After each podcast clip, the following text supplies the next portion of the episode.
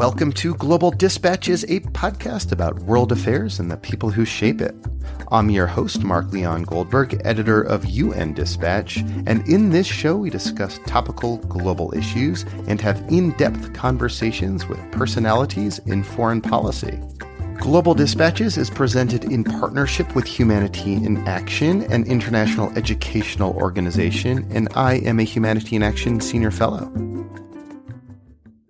My guest today, Munira Khalif, is the U.S. Youth Observer to the United Nations. This is a position created in partnership between the State Department and the United Nations Association of the United States to help give youth a voice in official and semi-official diplomatic settings. Munira is a student at Harvard, though she's taking some time off to focus on this new role. And in this conversation, Munira discusses her work and what is involved in giving youth a voice at the UN and in diplomatic settings, and why she is using her position to advance the cause of gender equality and the empowerment of women and girls. When we spoke, Munira had recently returned from India, where she participated in the Global Entrepreneurship Summit, and we kick off discussing that trip. We then have a broader conversation about what it means to engage youth around issues of importance to the broader UN system. We recorded this conversation a couple of weeks ago, and at the time, Munira told me she had not yet met U.S. Ambassador Nikki Haley. Since then, the two did meet, and Haley tweeted out some kind words about Munira and her work. So I just wanted to note that for the record. And if you're listening to this contemporaneously, then happy holidays to you, and I will see you after the new year with some more great content. And now here is my conversation with Munira Khalif, the U.S. Youth Observer to the UN. Looking for a trustworthy podcast to bring you unfiltered viewpoints and experiences on global health? Tune into Global Health Matters, the podcast that connects silos and amplifies diverse voices to give you a holistic picture. Each month, Dr. Gary Aslanian from the World Health Organization hosts discussions with guests spanning former ministers of health, award-winning journalists and authors, and frontline public health workers. Join listeners from across 180 countries for an exciting Season 4, launching in June. Global Health Matters is available on Apple Podcasts, Spotify, and YouTube. So the U.S. Youth Observer to the United Nations role was created to really give American youth representation at the United Nations and various global events and discussions, and it was created in partnership between the U.S. Department of State and the United Nations Association of the U.S. And so, as a part of that that goal, I was able to go to the Global Entrepreneurship Summit to really give American youth a behind-the-scenes look of what was going on at the summit. And this year the theme was Women First, Prosperity for All. And so there was a great emphasis put on female entrepreneurship. It was co-hosted by the United States and India, and the whole focused this year was really about investing in female entrepreneurs, and really, in this notion that if we give everyone, the opportunity to be able to succeed, not only will they be able to uplift themselves, but also we're able to see communities, progress and countries also transform as well. And so it was a really enlightening experience in being able to meet many female entrepreneurs, and not only female entrepreneurs, but just entrepreneurs from all over the world. It was so, and any particular female entrepreneurs stick out to you that you're still thinking with, you're still in touch with, or changed your way of thinking? Yeah, so there was two younger entrepreneurs that I had met that really stood out to me. One was a 13-year-old young man who was from Australia, and I believe he was the youngest person at the conference. And he had developed lots of apps to kind of touch on various issues. One being autism. He himself has autism, and he really wanted to raise awareness and use apps as a way to be able to do that. And then also even to teach about littering and environmental issues. He also created apps surrounding that.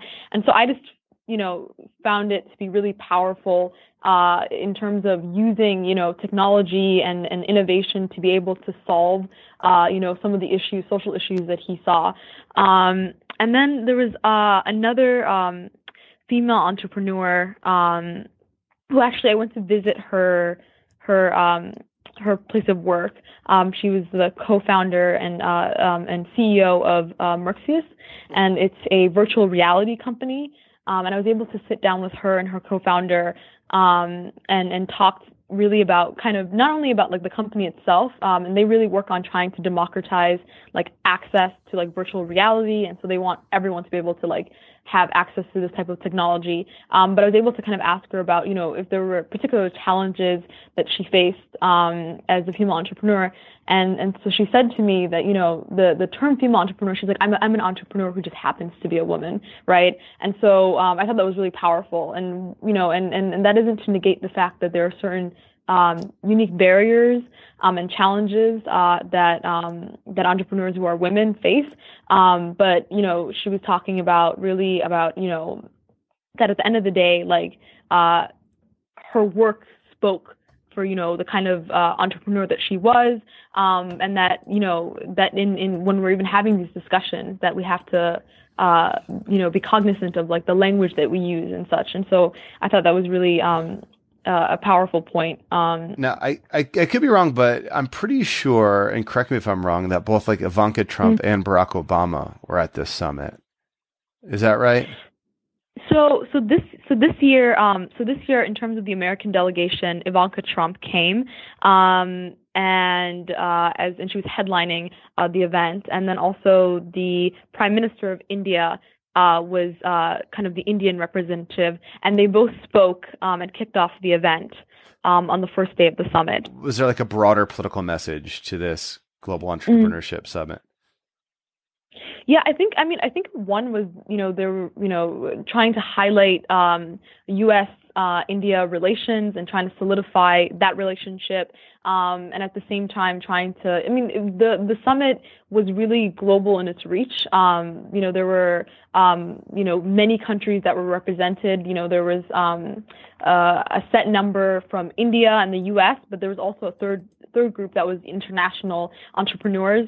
And so I think it was, you know, it was really about like U.S.-India relations, and then also about, again, like how do we kind of, you know, make sure that that as a global community we're prospering, and this year the focus happened to be you know, on female entrepreneurship and making sure that, you know, those barriers are dismantled. So earlier you touched a little bit on you know, what your role is as the U.S. Youth Observer. Can you talk a little bit about like how did you become? Like, how did you get that role? How did you sort of earn the title? Yeah. So, I applied. You know, I was around first step. There's always exactly. You know, that's always a good first step. Throw your hat in the race. And so I'd applied, not honestly thinking that I was going to get chosen, because every year one person is chosen. And there was a pretty large applicant pool. I'm not remembering the exact number at the moment. And so and so from that pool, they decided to go with me this year. And so it's a year-long program, and every year they choose, you know, a new youth observer, and within that year you get to determine what kind of issues you want to spotlight and work on. And so, you know, every youth observer has really made the role their own, and for me it's been really focusing on issues regarding gender equity, and that whether it's, you know, increasing access to schooling for girls around the world, or economic opportunities for women, and that was really that tied back into being able to go to the Global Entrepreneurship Summit in India. And are you currently a university student? Is that right? Yes, I am a university student. Where are you at school? So I study economics at Harvard. Oh, okay. What year? So I actually took this semester off. So like I guess the year's a little bit off, but okay. I'll be back in the spring. And so a big question I get asked is like, how are you going to balance this with school? And there's a lot of travel. And I'm like, you know, stay tuned. I'll let you know next semester. Well, you took a semester off. That seems wise. Yeah. But it's, you know, but really to be able to kind of dive into this role and try to do, you know, as much, you know, justice to this role and try to reach as many young people. And so I've learned a lot along the way. And I'm really looking forward to, you know, just the next couple of months and doing this type of work. It's been a really incredible opportunity. And so what's your interaction with U.S. government like? Like, do you have point of contact there? Have you like had a meeting with Nikki Haley? Like what's your, what sort of engagement do you have with the U.S. government? Yeah. Yeah. So the program is, you know, it's by the State Department, the United Nations Association. So there is a point of contact with the State Department. And in terms of like the Global Entrepreneurship Summit, this is, this was like a State, you know, Department, event. And so, there's definitely a strong, what do you call it, relationship there in terms of the role, and they actually fund the role as well. And so, that's kind of, I guess, the relationship between like the Youth Observer and I guess the State Department. Have you met Nikki Haley? No, not yet. I have not. Are you any plans? I hope so. I hope, you know, I hope to be able to sit down and speak with her. I was able to host an event at the U.S. mission and bring together various youth delegates from other countries for International Day of the Girl. And so, yeah, but anyways, so like hopefully in the future I'll be able to talk to Ambassador Haley and yeah, so I look forward to having that opportunity. I mean, so do you see your role as more sort of explaining sort of what the UN is doing to youth in the United States, or advocating for those issues you just identified, those sort of like within the UN system? Yeah. So I'll say that the role is two parts. One is, you know, being present at those events, at those discussions, and you know, being a representative of sorts and raising questions. But at the same time, and raising the questions that, like, you know, in being Youth Observer, you go around and kind of do a listening tour, and go to various universities. And I just came back from a school today in New York, and to be able to talk to students and ask them kind of what are your you know, main concerns, what issues do you want to see, you know, more of a spotlight being put on. And at the same time, it's really about taking your experiences at the UN and bringing them to students and saying like, here's what's happening, and here's, you know, this experience that I've had, and here are the issues that are important. And I do a lot of that through blogging. So I run a Youth Observer blog, and then also through social media as well, and being able to connect with, like, you know, young Americans who are not only just here in like in New York, but also, you know, in other parts of the country, and being able to expand that reach. So I think a lot of it is also just informing too, right? Because, like, I think there, you know, a lot of people know that the UN exists, but it's like, well, what is it that the UN does, right? And how can I find a meaningful way to be able to engage? And the United Nations Association of the U.S. does a great job in doing that. They have Gen UN chapters, which stands for Generation UN, that where they, you know, across college campuses across the country, where they're able to give young people like tangible things that they can do to act on various issues. And so I should say I've sort of seen that transformation happen with the United Nations Association. So I've sort of observed for a while, like when I just kind of started in this business, it seemed that like most people who went to the United Nations Association, like chances are their first name were like Dorothy or Gertrude, signaling that they were rather on the older end of the spectrum. But now it seems that there is like a more vigorous youth wing of UN associations, which has really been interesting to see.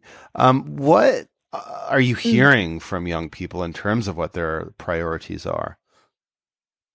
Yeah, a range, right? And the thing is, like, it's hard to capture, such a diverse range of people, right? And so even in these listening tours, right, where you're going around and talking to young people and trying to get an idea of the issues that they're concerned about, at the same time, you're not going to be able to reach everyone, right? And so, I think you have to take it with a grain of salt, right? And so in the schools that I've been able to visit, I've been hearing a lot about, one is youth engagement, how can I get involved? How can I make my voice heard? So a lot of that's been coming up. Also a lot about sustainability and climate change. And so that also has influenced the way in which, the issues that I've focused on, right? I've been doing a bit of work on and environmental issues and having discussions on that.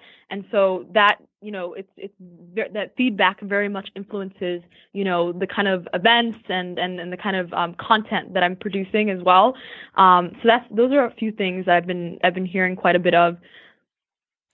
And can you tell me a little bit about why, of all the issues, you chose to champion and sort of be an advocate for gender issues and gender equality and women's empowerment? Yeah, no, for sure. So I grew up in a Somali American household, and growing up, my mother in particular made it very clear that, these educational opportunities that I had here in the United States were not guaranteed to every young person across the globe, and especially young women across the globe. And so there were, whether it was for financial reasons or other barriers, that there were young girls just like myself who weren't able to attend school.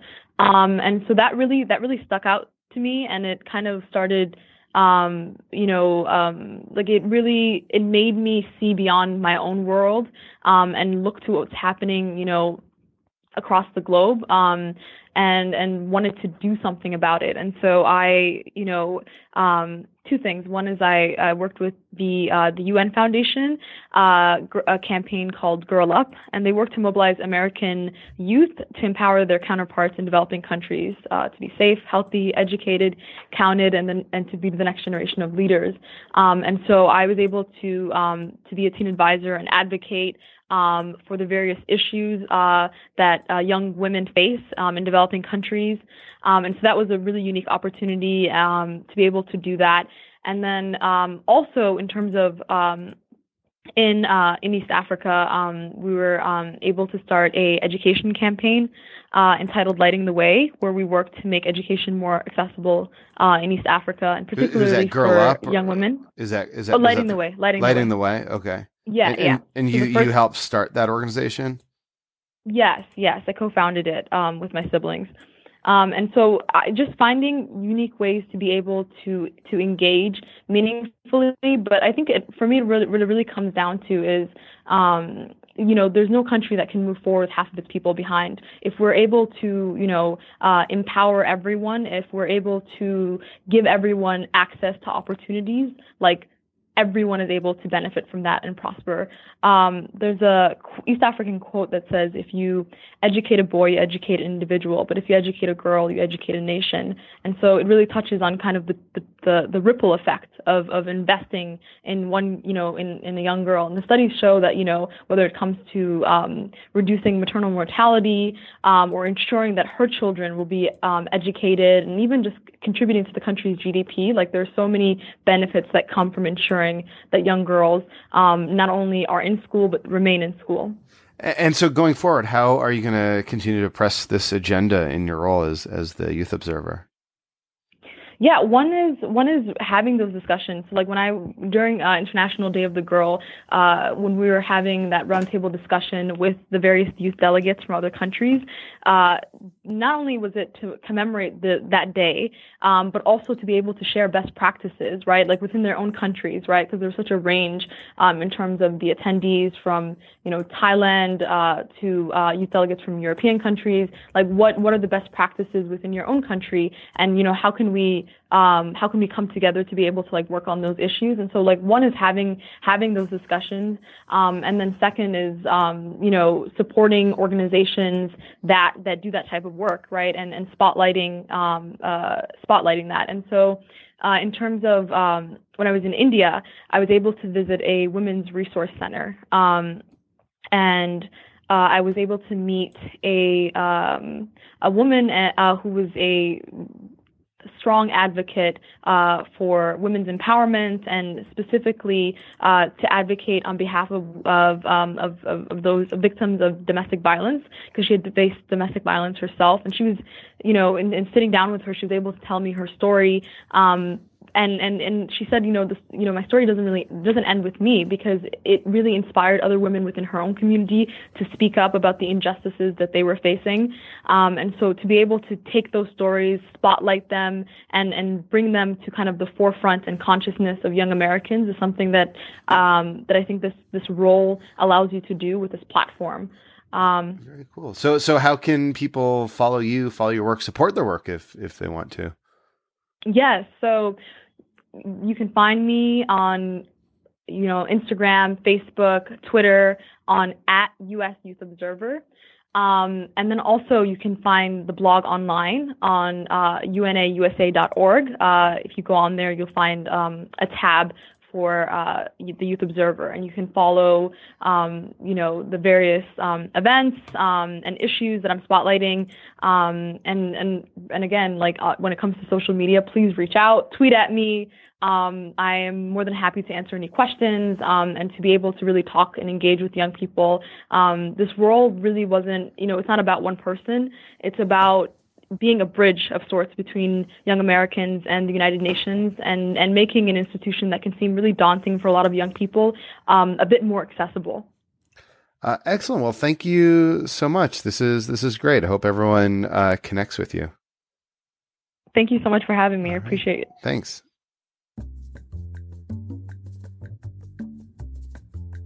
All right. Thank you all for listening. Thank you to Munira. And I hope you're having a good holiday break. And I will see you after the new year. Some great shows lined up. I'm very excited for what is in store in 2018 for this podcast. All right. Onwards. Bye. The views and opinions expressed in the podcast are those of the speakers and do not necessarily reflect the policies or positions of Humanity in Action.